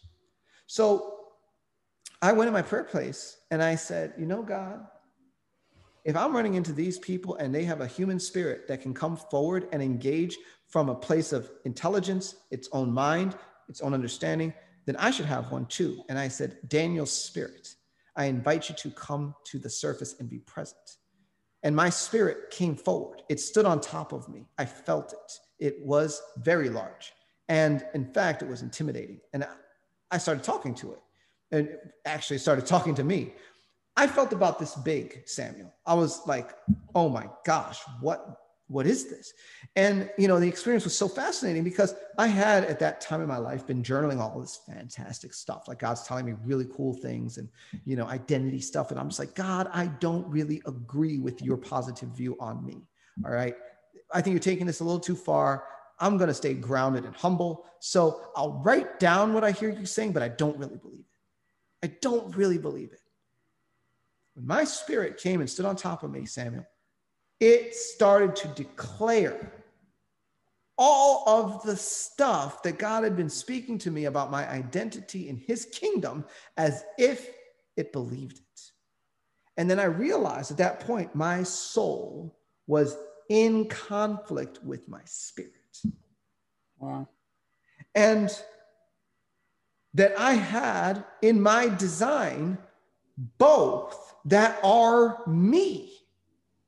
So it totally shifted my thinking in that moment because once you have that experience, once you have that encounter with your own human spirit, you can't go back. It's like, this is how I was designed. I have a body with its own intelligence systems. I don't have to tell my body how to breathe. I don't tell my heart how to beat. It has its own intelligence. Hmm. I have a soul with its own intelligence, mind, will, emotions, intellect. I have a spirit with its own intelligence.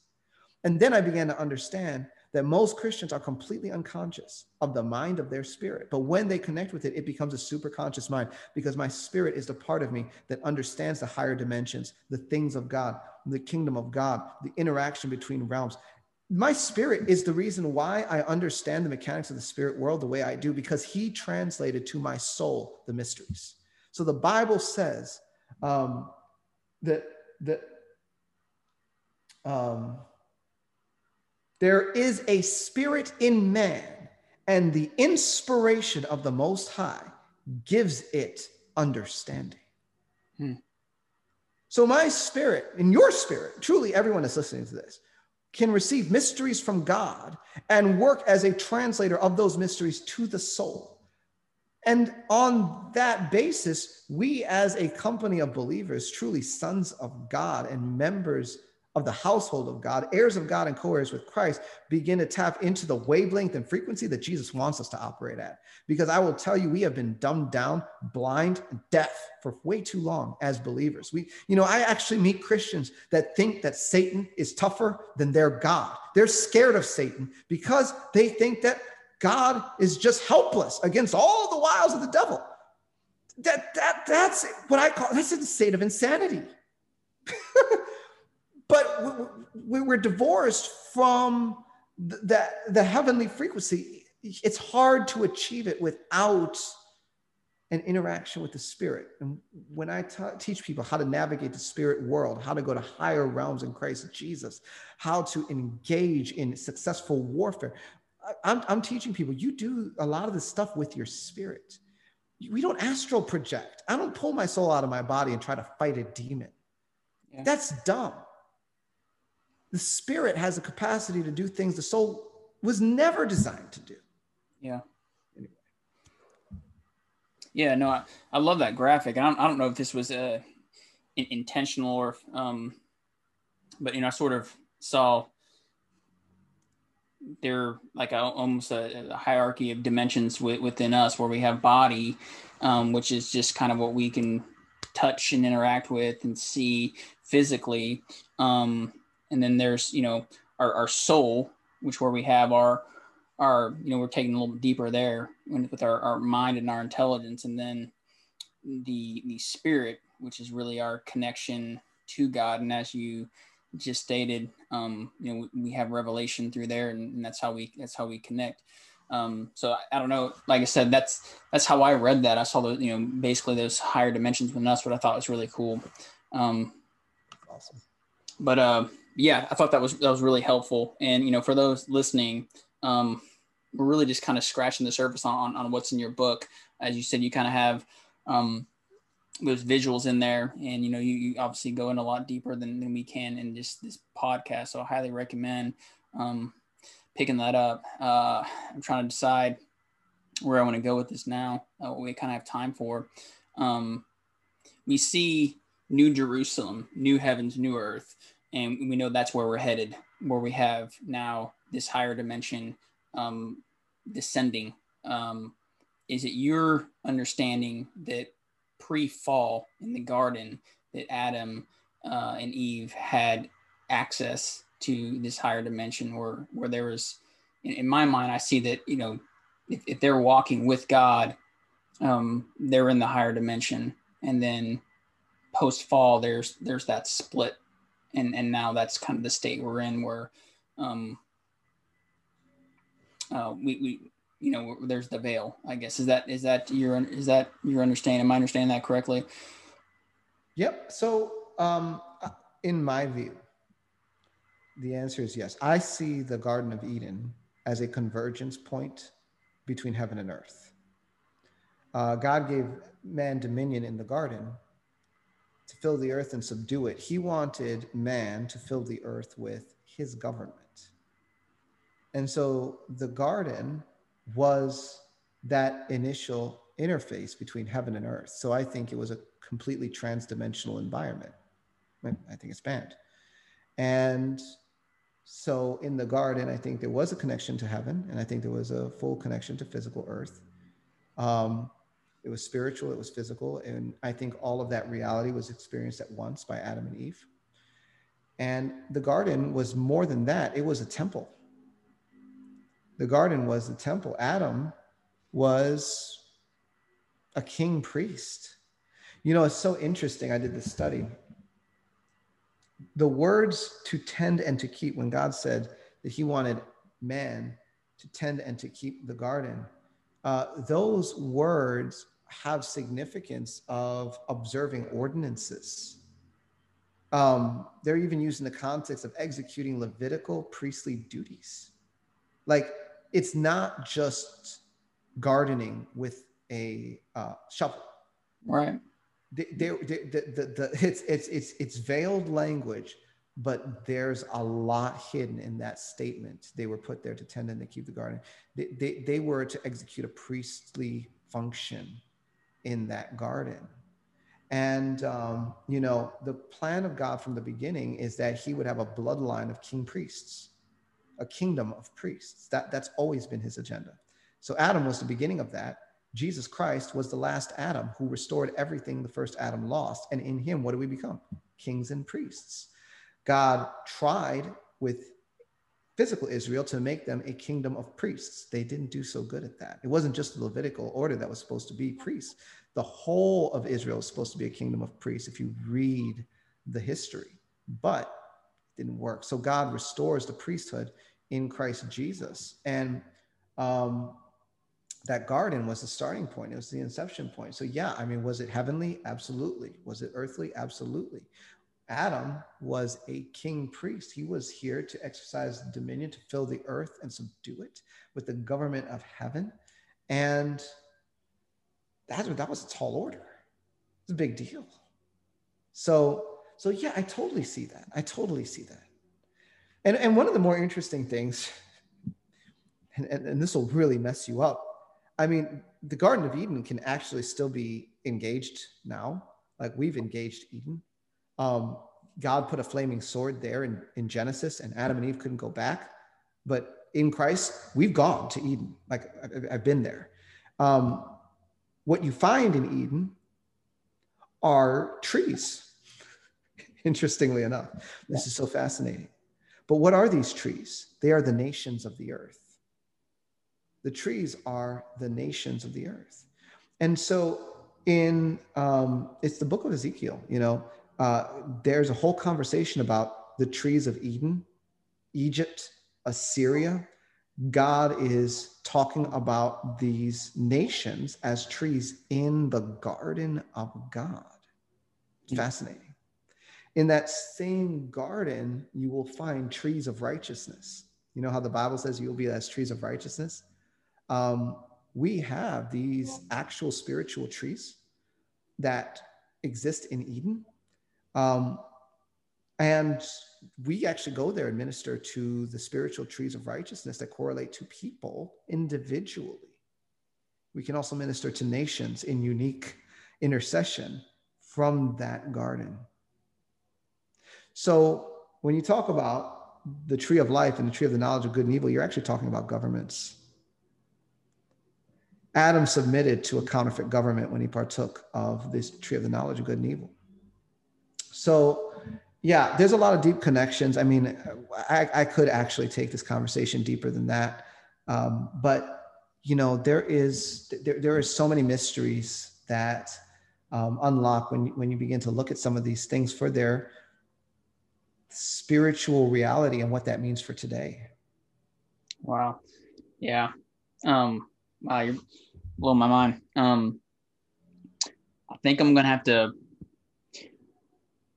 try to close out this interview here um, because I'm looking at time. And yes, sir. We'll we'll we'll switch gears here, and I'm going to kind of get into some some personal questions that I normally close out with, uh, and then I'll have you close us out in prayer. Um, but uh, but once again, the, the book is that we've been talking about today is higher dimensions, parallel dimensions in the spirit realm. Um, and I think you even suggest at the end of it, you know, to read it like two and three times because it is um, it's it's it's so deep and, and, so much to take in. And i kind of felt that going through it um because it, it, it's very lofty. Um but it, it's not just it's not just lofty. You know you you make it applicable and and and something that you know you can walk away um uh you know tasked um with something tangible that, that can that can benefit you uh spiritually and strengthen your faith. So so i really appreciated that. Um all right, but it did. It also does really stretch stretch your mind. There's points uh, where I'm like, uh, um, my brain was getting wrecked a little bit as well. So so there's that as well. Um, anyway, let's switch gears. Um, favorite book of the Bible, character of the Bible, and verse of the Bible. Oh gosh, favorite. Um, uh, that, that that that's hard for me. I don't know. I love the book of Ephesians. I, I really do. I have camped a lot in that book. Um, I've learned a, a, lot in that book. Uh, I also like a lot of the other books, but we'll just put that one out there for now. Um, favorite character in the Bible? Gosh. You know, even though it doesn't say much about him, I marvel at Enoch. I, I really do, because this guy was another level brother. I mean, he was other level. I don't even know what he tapped into fully. But whatever it was, it was really special. And I'd like to figure it out. You know, um, I uh, favorite verse yeah. in the Bible. Huh.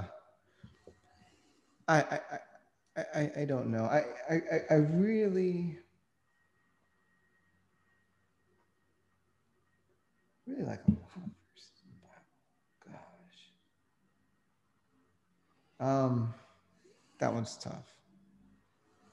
I, I don't know. Yeah, it's, it's yeah. I mean, it's, it's weird. Some people, uh, you know, they got that, you know, that one favorite, um, uh, and then other people are, you know, are just like it's almost impossible to to narrow it down. It is, it is, you know, uh, uh, but I do like the verse because this gives me a lot of bandwidth for what I deal with.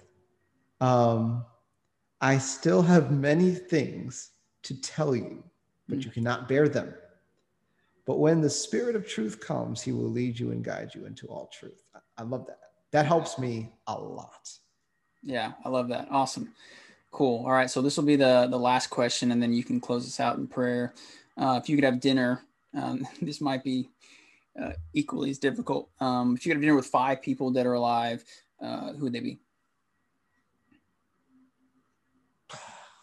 Five people who are alive or dead. You, either either or. You can mix match, um, dead or alive.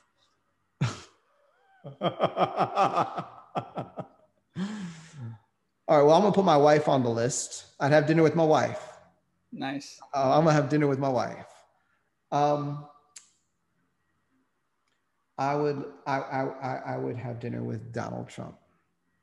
Wow. I would have dinner with. I would actually be fascinated to have dinner with Vladimir Putin. I know that's strange, but I would be fascinated to uh, have a conversation. Like, yeah. Um, I would have dinner with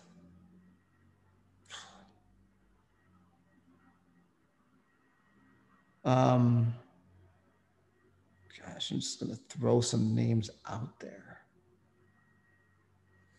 you got two more.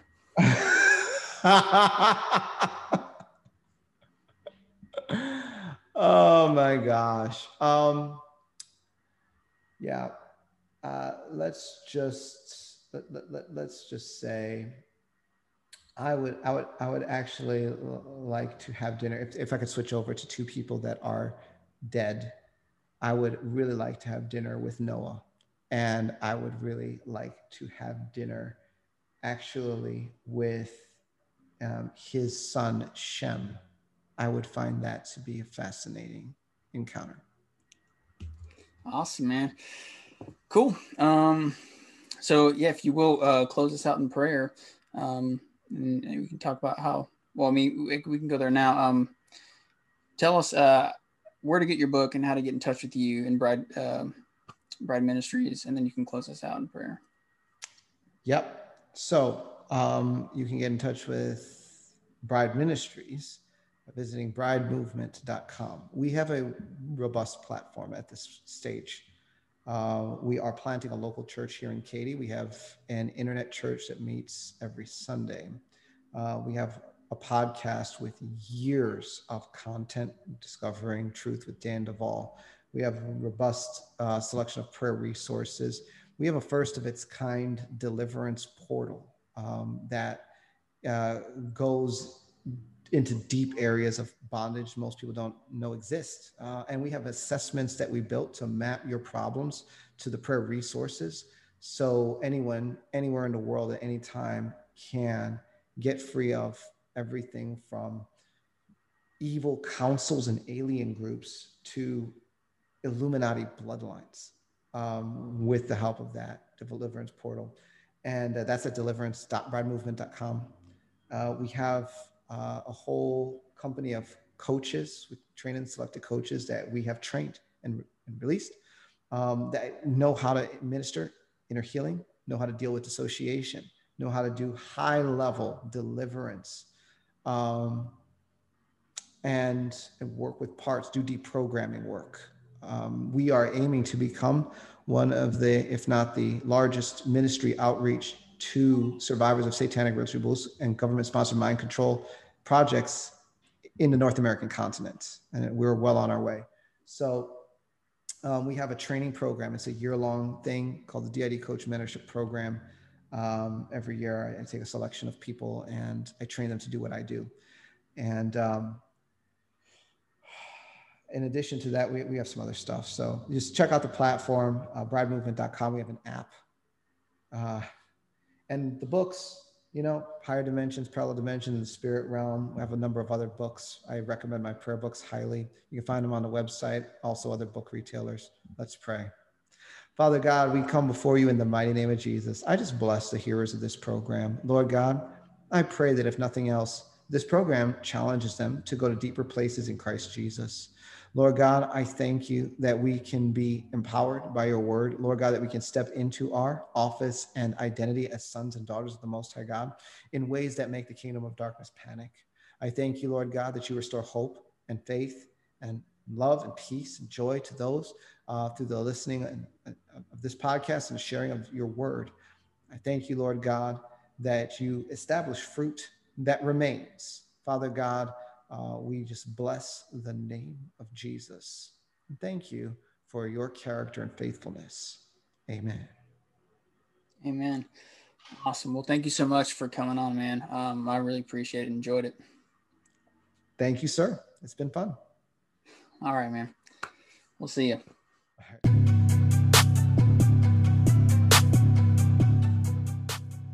There you have it, ladies and gentlemen. Email me at the Weird Christian Podcast at gmail.com. If you like this episode, make sure to share, like, subscribe, leave us a rating and review. And with that being said, we'll catch you on the next one.